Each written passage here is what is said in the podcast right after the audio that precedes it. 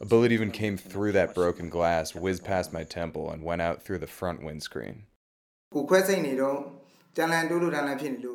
But if an attack happens while we're in the middle of a surgery, we can't just run, and our lives are in danger every second.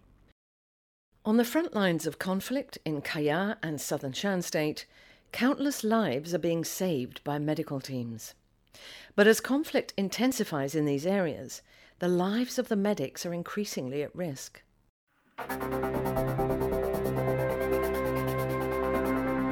Hello and welcome to Doh Athan, a weekly podcast that brings you human rights stories from Myanmar. It's brought to you by Fondation Hirondelle. For this episode, the reporter is Doh Athan freelance journalist Myo Sett Hla Thaw. Names may have been changed to protect contributors.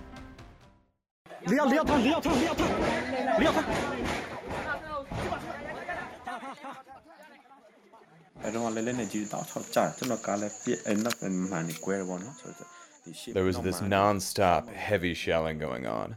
It was so bad that it actually shattered the rear windscreen of my car. A bullet even came through that broken glass, whizzed past my temple, and went out through the front windscreen. It was way too close. On April 26, there was heavy fighting in the Nyang Wine district of Mobye. And Gomyo Aung was there with his Mobye medical rescue team.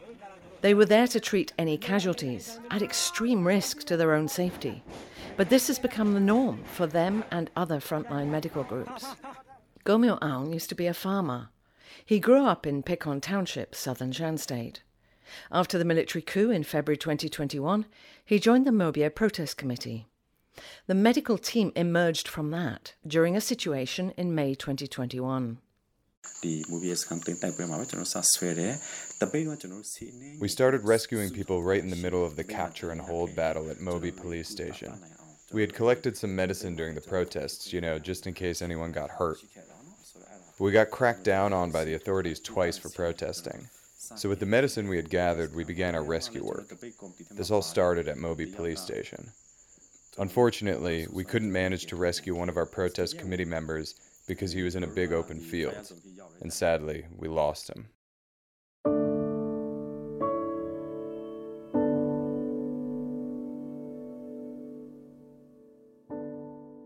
The Mobye team includes medics who joined the Civil Disobedience Movement, or CDM, but also ordinary people like Gomyo Aung, who got basic emergency medical training.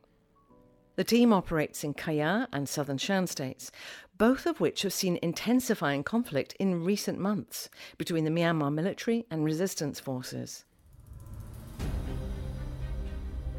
The Progressive Karenni People Force reported in August that there were 388 airstrikes in Kayah in just the first six months of 2023. That's more than double the number in the two previous years. ISP Myanmar figures suggest that from January to July this year, there were almost 250 ground clashes between the military and ethnic or resistance forces in Kayah and Shan states. That's more than a fifth of the national total. This is a strategic location. Mobye, next door to the Kayah state capital, Loikaw, is only 100 kilometers from Naypyidaw. Another day, another battle, this time Taung Salone, northwest of Mobye, also in Pekon Township. It's a bloody scene. Injured people are spread across a tarpaulin sheet. Someone's holding a transfusion kit, and Dr. Oak and his team are focusing on saving a KNDF fighter with wounds to the head, stomach, and arm. The soldier was transferred to a hospital in time and he lived to fight another day. Dr. Oak's Whizzer medical team had to treat 16 frontline casualties that day from a combination of resistance forces. The Whizzer team was formed in September 2022 from young CDM medics, including Dr. Oak, who's in his 30s. They provide treatment to local villagers as well as IDPs in the area. But when fighting breaks out, they prioritize the needs of frontline soldiers. Since they started, they've treated over 100 patients on the front lines of Kayah and southern Shan State, including at least 40 who were critically injured and 10 who needed amputations. Dr. Oak remembers one of his most difficult cases a PDF fighter with severe stomach wounds from a heavy artillery hit who was brought to him with no blood pressure. He needed immediate surgery. The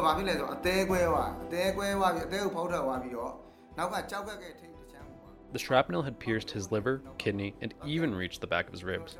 We stitched up his liver and removed the shrapnel along with one of his kidneys. Blood transfusions were constant throughout the operation. His blood pressure didn't rise, even after 40 minutes in the operating room.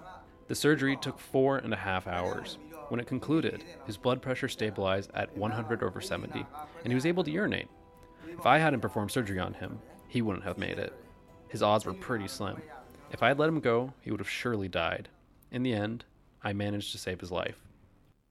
Dr. Oak says the team is always on edge due to the constant threat of heavy artillery shelling and aerial bombings.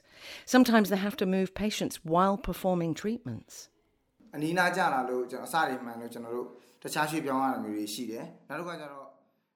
In some battles, artillery strikes hit near us.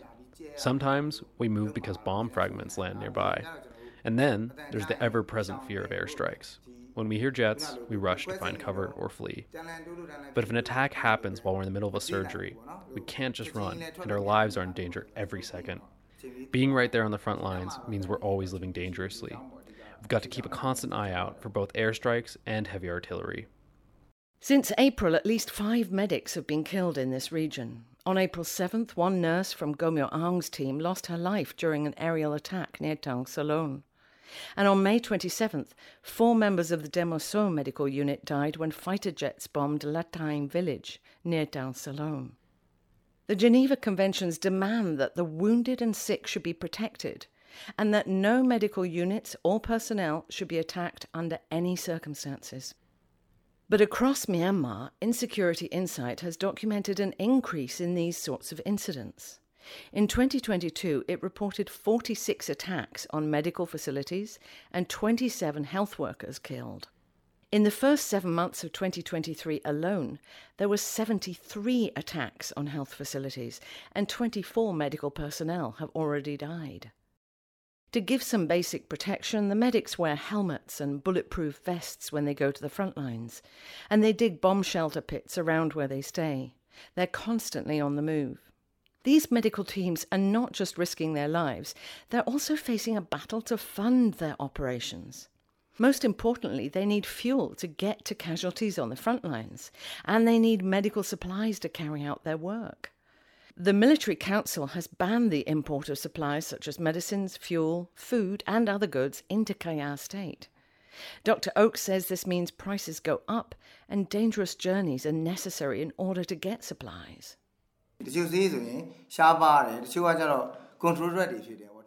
Some medicines are not just pricey, but also are rare or controlled, so buying them is not possible. But we still need them for surgeries on the front line. The routes we use to get these supplies can be crazy tight and dangerous, making the cost of those medicines shoot up even more. And more patients means more expenses. Mostly, we bring our own medicine to the front line. Members of the Whizzer team generally reach out to their close friends requesting donations. Sometimes they get medicine supplies from health personnel at the Karenni State Consultative Council. But there are also living expenses to face food and lodging. They can't live in hospitals or clinics, which are targeted by the Myanmar military forces. But despite all the difficulties and dangers, Gomyo Aung and his team remain committed to doing their work.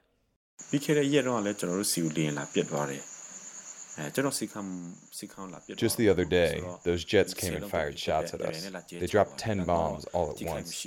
No one got hurt, but man, we're all dealing with some serious trauma right now. Safety is our top concern these days. You know, whenever those jets show up, it's like a collective shockwave hits us. But we are pushing through this. Yeah, every little noise gets us thinking that it's the jets again, and we're in full panic mode. But we're not giving up. We're stepping up our efforts. Dr. Oak moved from another part of the country to do this work, and he left family behind. Before the coup, he had a comfortable job in a hospital. But he has no time for regrets or dreams. I'm going to keep tending to my patients. Honestly, it's the only thing I know how to do right now. Unless this revolution takes me out, I'm sticking with my work. This might not end in victory, but deep down, I've got this unwavering belief that we're going to pull through. I'm not backing down. I'll keep fighting till my last breath. If I'm the last one standing, I'll swap my stethoscope for a gun if I have to. Yeah, that's how I'll go down.